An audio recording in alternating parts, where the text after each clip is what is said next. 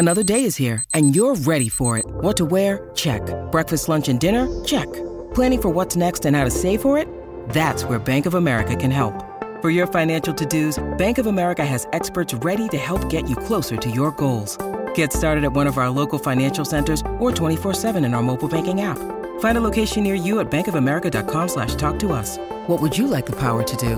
Mobile banking requires downloading the app and is only available for select devices. Message and data rates may apply. Bank of America and a member FDIC. When you need mealtime inspiration, it's worth shopping Kroger, where you'll find over 30,000 mouthwatering choices that excite your inner foodie. And no matter what tasty choice you make, you'll enjoy our everyday low prices, plus extra ways to save, like digital coupons worth over $600 each week. You can also save up to $1 off per gallon at the pump with fuel points. More savings and more inspiring flavors make shopping Kroger worth it every time. Kroger, fresh for everyone. Fuel restrictions apply. Ahoy,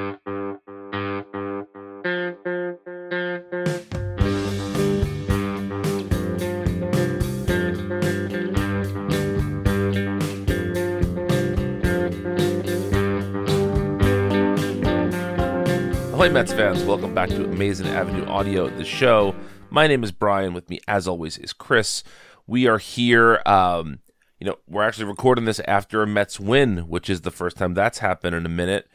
But the Mets are on the West Coast. The Mets are not playing all that well. Although I have to say, they have not been blown out by the Dodgers and Giants every night, as I think maybe some of us feared that they would be. Um, and you know, it it's starting to get harder to look at the rest of the season and see a clear cut path to the playoffs. I, am not saying it's not possible, but it certainly is possible. But it, it's getting a little bit trickier to see that path. So, with all that said, what is your level of, of optimism? What is your level of comfort with the way the Mets are constructed as of right now? Um, not good.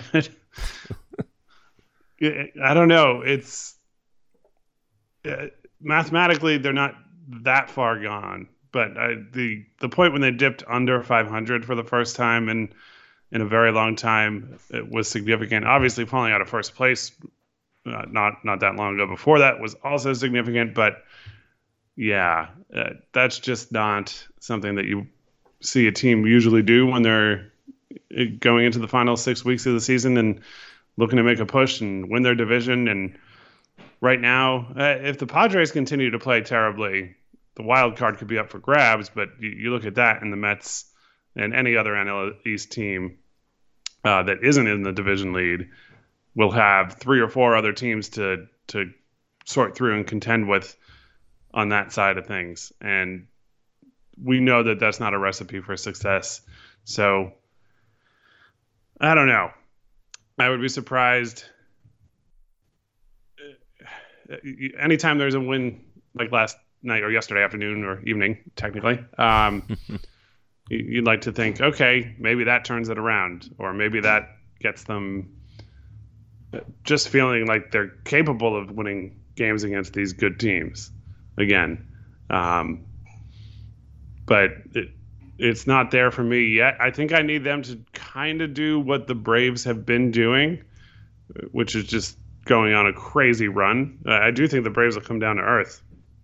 Um, I, I don't necessarily buy that everything they did at the trade deadline is going to lead to this sustainable just dominance that they're, uh, you know, demonstrating right now. So right, right.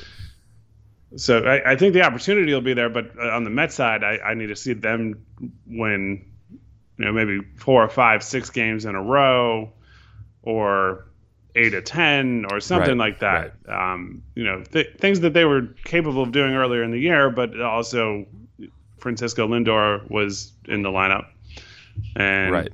Jacob Degrom was taking the ball every fifth or sixth day. Um, uh, those two mean a lot to what this team does, uh, obviously. Yeah, I mean, so looking at the rest of the schedule, you know, here we are. Um, you know, they are about to go to play the Dodgers in Los Angeles for four games, which is not great news. Then they come home, they play the Giants for three more games. That's not great news. Then things lighten up a little bit at the end of the month. They have three against the Nationals. They have, I believe it's four or five against the Marlins, four against the Marlins, then five against the Nationals, three against the Marlins. So that, if they're going to make a run, it has to be essentially the last week of August and the first two weeks of September for them to do that.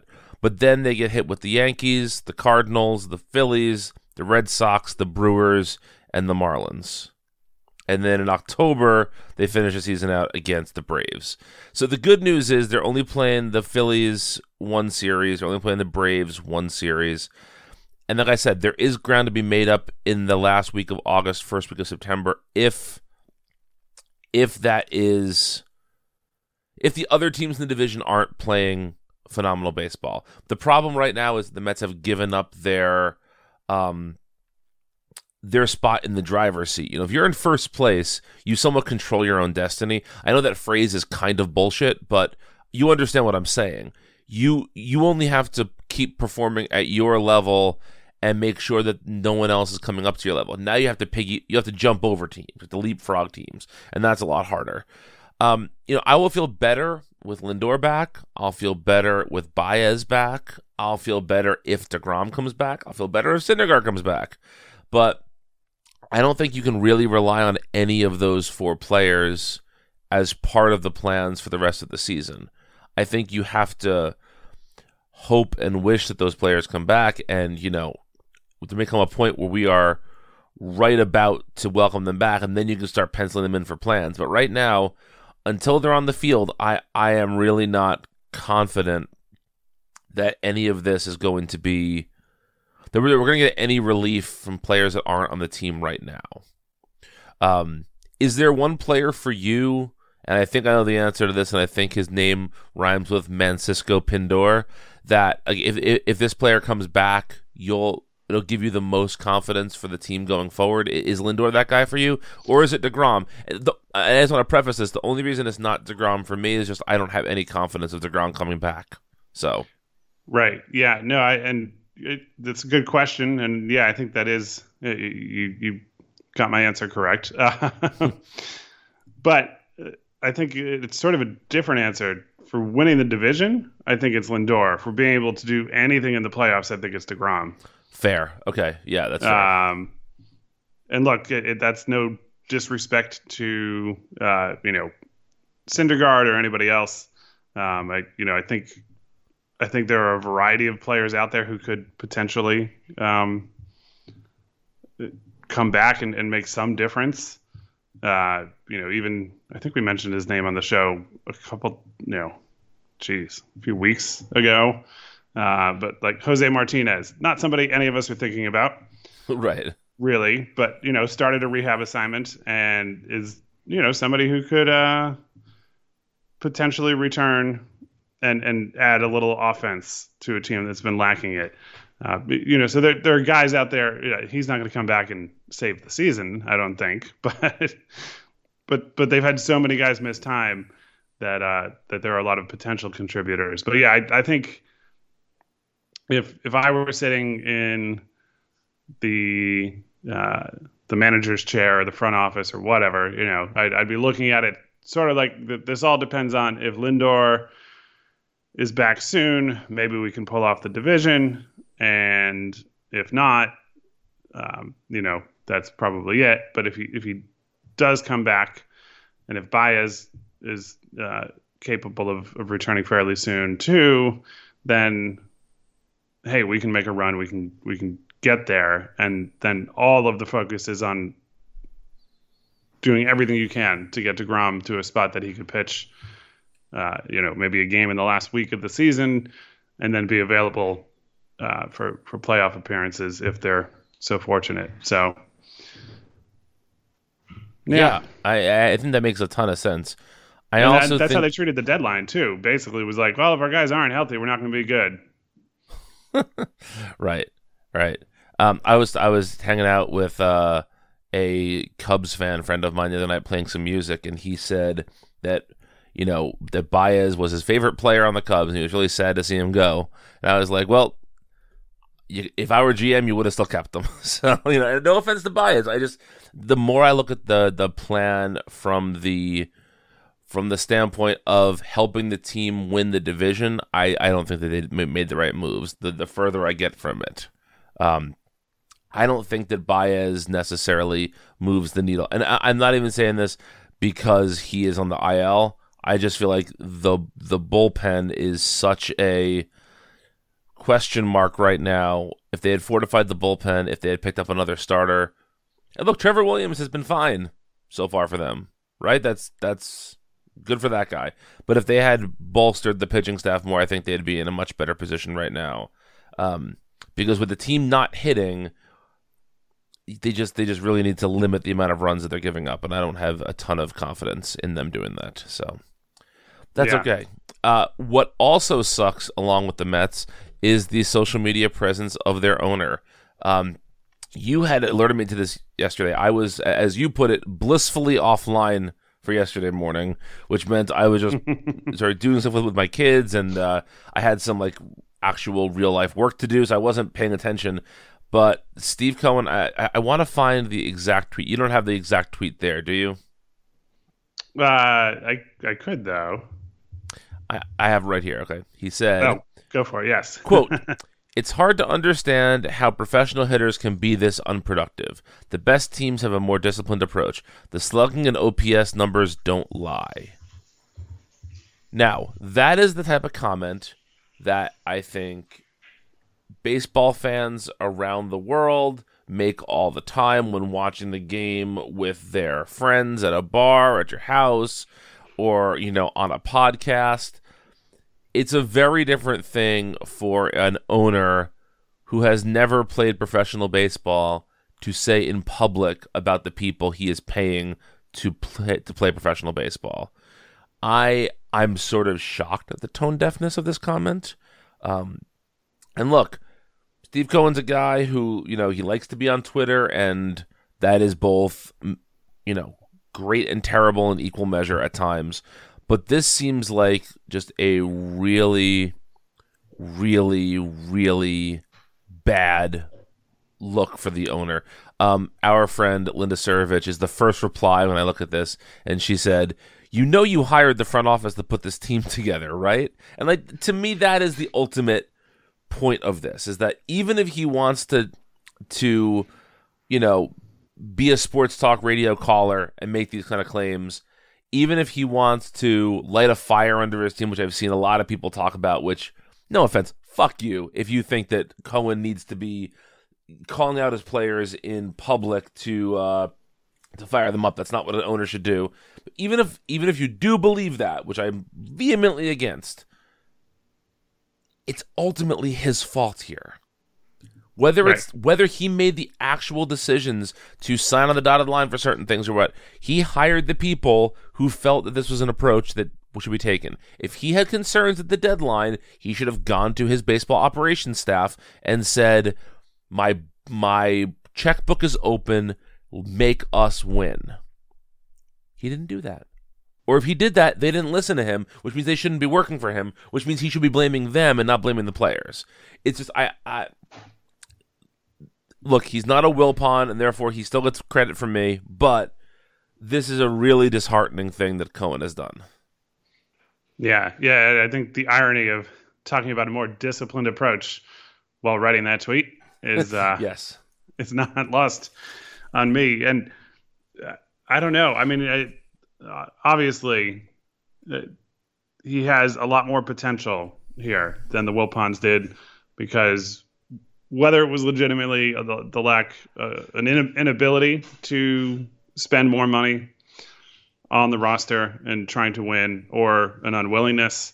Um, either way, it was not happening under them, and clearly there's an advantage in having that sort of a, a budget where, look, the you know the Red Sox, Yankees, Dodgers, they're they're not all great teams every single year, but on average, they're pretty damn good, you know? Yeah. so, so yeah, that it is not entirely the same reality as uh, as the the previous one, but uh, you know, people widely pointed this out. This is basically what like Fred Wilpon would have done in the Post or the Daily News or whatever. Um, but he's just doing it himself on on Twitter. And I get that these players are all you know public figures in, in a sense. They're you they're out there. Most of them are making great money playing baseball. I, I you know I get that it's a different thing than uh, if an average person's boss or CEO went out there and you know called them out. I, I know it's not an exact parallel to that, but um, it, it just comes off as amateur hour, and I also don't want to just totally take uh, the thoughts uh, throughout baseball at face value. On you know, Ken Rosenthal has written a few times um, about reactions throughout the game to Steve Cohen's social media presence, and uh, you know, I think he's ruffled some feathers in the sense that he's not just a, a silent owner who.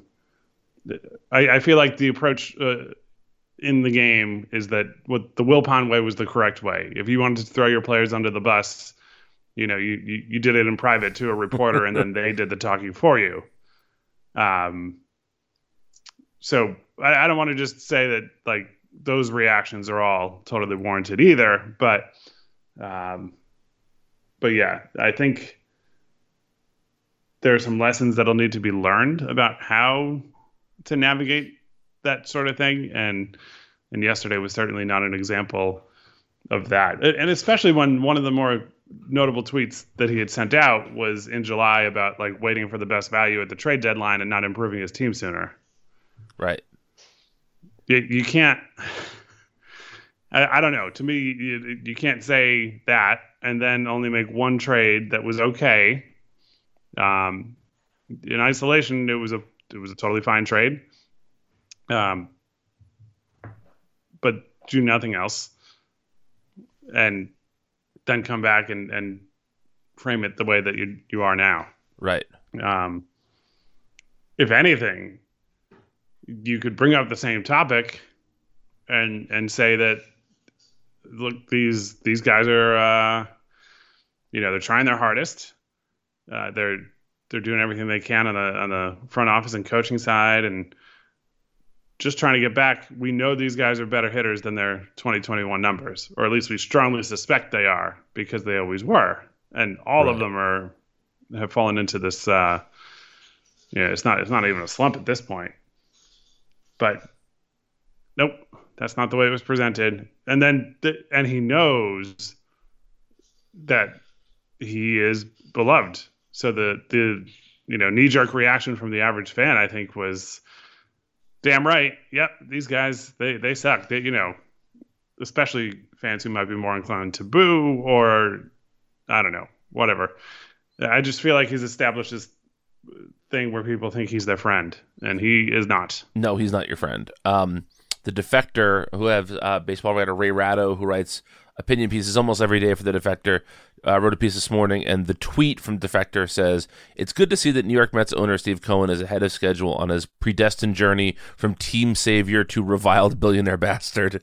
And I feel like that's a pretty good uh, headline for this uh, this move. Um, it, it's just a bad look, and it seems like it's a. This seemed totally avoidable. You know, there are things in life that you can't plan for injuries in baseball. You can't plan for, you know, the the your right fielder who was an MVP level hitter suddenly not being able to hit a lick. You can't prepare for those things. You can prepare as an owner for your public statements. This is not a hot mic. Someone didn't put a mic in your face at dinner and say, Steve, what's wrong with the team right now? He composed this tweet, looked at it, and said, I can send that out, and then hit it. I have no sympathy for him getting you know run over run through the ringer for this. Um, I think it's absolutely justified. In in other tweet news, uh, Marcus Stroman tweeted that Tim Healey should have been punched in the face by Jason Vargas. Which, retweeted, but yes. retweeted, yes. I'm sorry. Um, so uh, let's try to briefly summarize this. Healey had tweeted Stroman's line for the night and then sort of threw in a snarky comment that, like, five minutes after the game, he was tweeting out videos of his personal highlights. And I understand from a conceptual standpoint why we want our ball players to be totally selfless members of the team, that they are 126th of a puzzle and that all they care about is winning the game because that's what the team does together. And I think it's going to be a. Uh,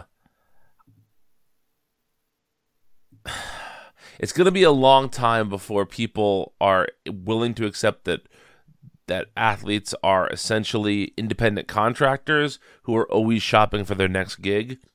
So I totally understand why Stroman would tweet out those highlights. Should he have waited a little bit longer? That's a conversation that I guess we can have, maybe, sort of, kind of. I don't know. The bigger issue here to me is that Stroman retweeting something about the Mickey Callaway, Jason Vargas, Tim Healey situation from a couple of years ago look, even if you think that Tim Healey is an asshole, and, and you're within your right to think that a beat writer is not a good guy, or you don't like his writing, or whatever that the case may be, even if you believe that, the actions that were taken on behalf of the Mets, whether it's Callaway's reaction, Vargas's reaction, Callaway's non apology, and then coming back out and making a second non apology, like all of that is really, really not cool and should never be the norm or accepted as as part of professional baseball. And so by Stroman retweeting that, I know it was probably said in jest. I know he probably isn't really mad at Healey. It's it's just it's not on the level of Cohen's bad look. I just think that a professional baseball player should want his clubhouse to be a, a safe place from getting decked or a, or or from a, a, reporter getting decked, you know. So do, do you care about what Stroman retweeted, or, or is this just me being uh you know clutching my pearls like the old person I am? no, I think I think that part was definitely not um not a good look. Uh, as as much as I'm sure a lot of people got a laugh out of it, you know. Uh, but he, yeah, he he could just stick to he retweeted a bunch of other stuff that didn't you know include that uh, on the same topic of you know basically dunking on Healey for his snarky way, as he said, of, of sharing that information. Um, you know, I saw he re- retweeted Drew Smith tweeted something about that that was you know not threatening violence. um, so yeah, that that part definitely could have held off on. Um, and yeah, I don't know. It, it, it, there is also just sort of a like stooping to the level of of someone, right? So uh, Healey's tweet was nonsense, and I think having him spend that much energy, and I know it's not, you know, physically that much, but there were retweets for a while, and then I think again in either this morning or late last night. You know, so like you're letting them kind of get under your skin and, or, or whatever, and uh, I don't know. You could you could maybe dunk on them once and then move on. It's just I don't know, not that big of a deal. Yeah, it, it's it's just a weird, unfortunate. It was it was a very strange day for Mets Twitter, and that is saying something. yes, it is. Yes, it is. Um, all right. Is, is there any other sort of Mets uh, miscellany you think we have to get to before moving into our music picks? Um, not in particular. I'm just curious to see who the probable starters are for this weekend. Oh, I, that's an excellent question. This 10-10 game. Oof, if I'm awake for like the third inning, I'll be surprised. I mean, who knows? Um, Oh yeah, right. The Dodgers are going with the bullpen game in the first game of the series. The Mets have Walker, Carrasco, Hill, Stroman, and the Dodgers have bullpen Buehler, Scherzer, David Price. Um, I don't know. Crazier things have happened. It's possible that they take that win from yesterday and, and go into this and you know maybe start the series off with a win and, and maybe get some luck that the Braves lose a game and things start moving in the right direction. But uh, it's not even about the because the funny thing is coming into all this for me, it wasn't like oh no, the Dodgers and Giants for two weeks straight. Obviously, that is challenging. Uh, but I, I, usually hate that kind of mindset with baseball because you, you, just don't know. Sometimes the Marlins beat the Dodgers. You, you know, uh, like right. weird weird things happen. You can't go with oh it's a foregone conclusion, and then the Mets start the stretch 0 and 5, and it's like oh, that's not great. So right. it, they're at a point now where they they really have nothing to lose. They already lost what they had for the vast majority of the season, so I, I just hope they go into the series feeling a little bit looser. Um, and, and maybe they can do something to surprise us. I'm not betting on it, um, but yeah, that, that is my ever so slight little bit of Mets optimism for the upcoming series. I, I appreciate that optimism. Uh, I, I kind of feel the same way, especially with a bullpen game tonight. You can possibly, you know, jump out to a, a decent lead and then you know, the Mets starting pitching hasn't been terrible. It's they just it's the simple. They have to hit, and they're not hitting. And I think we're gonna have to have. We had a little bit of the conversation last week, but I think we're gonna have to have a pretty serious conversation once the season's over about Michael Conforto and what we think he is and mm-hmm. what we think the team is going to do with him because at this point, I honestly have no idea. Yeah, yeah, same here. It's bizarre. Yeah, I, I, I did a uh, a radio appearance this week, um, and they had basically asked what happened to Michael Conforto, and I said, literally, no one knows. it, yeah. It's it's truly truly shocking. Um, so yeah, who knows? Anyway, Anyway, what I do know is that you probably have a pretty good record for your music recommendation. So, what are you uh, what are you recommending us this week? So, kind of out of nowhere, a couple weeks ago, Ty Segall dropped a new record called Harmonizer, and um, it it's it's pretty good. Um, it's it's unique. It's I guess it it fits into his most recent release before that one, uh, as as himself. You know, he's he's uh, he's in other bands and and that kind of stuff. But yeah, uh, it's it's cool. It's not like my favorite Ty Segall record ever, but it it's got a good, unique, uh, sort of cohesive feel to it as an album. Uh, his wife sings on one of the songs, and that is cool because she's like his, uh, you know, she she helps run the show when he tours. Um, she is in the merch booth. You know, uh, like there, she's she's a part of the whole operation. So it's cool to hear her on you know on one of the songs on this record, um, and I think it's definitely a product of the last year and a half. Um, just the time that they have probably spent it at home. You know, he hasn't really done a whole lot. He has some shows coming up with uh, vaccine only, vaccinated only policy in place. That's the only way in. Uh, obviously, I fully support that. So it, it's um, yeah, it's a cool record, and I, I will say that uh, coming in October, not Ty Segall, but Parquet Courts dropped the single from their upcoming record, and based on that, I have a feeling that that might end up being a, a an album pick uh, on this show maybe as the Mets are in the NLCS. Um, who knows? Well, that would that would be a truly wonderful thing to happen on both counts. I, I could use a new Parquet Courts record as well. Um, so a couple of weeks ago, I had recommended an album by a, a jazz group called Hasidic New Wave that had they had met um, the downtown New York scene, and they were sort of mixing like uh, traditional Jewish music with sort of free jazz and I, am going to pick something that's, that's similar to that this week, but is much older. So in 1960, I think it was three, a uh, saxophonist clarinetist named Joe Maneri had recorded a demo session for Atlantic Records that did not get released until 1998. And uh, Maneri is a is a composer, and he was he's a very very well respected, or was he's he's now passed. He was very well respected jazz teacher, both in terms of composition and in terms of playing and the album is called Paniots Nine. I think I'm pronouncing Paniots correctly. P A N I O T S.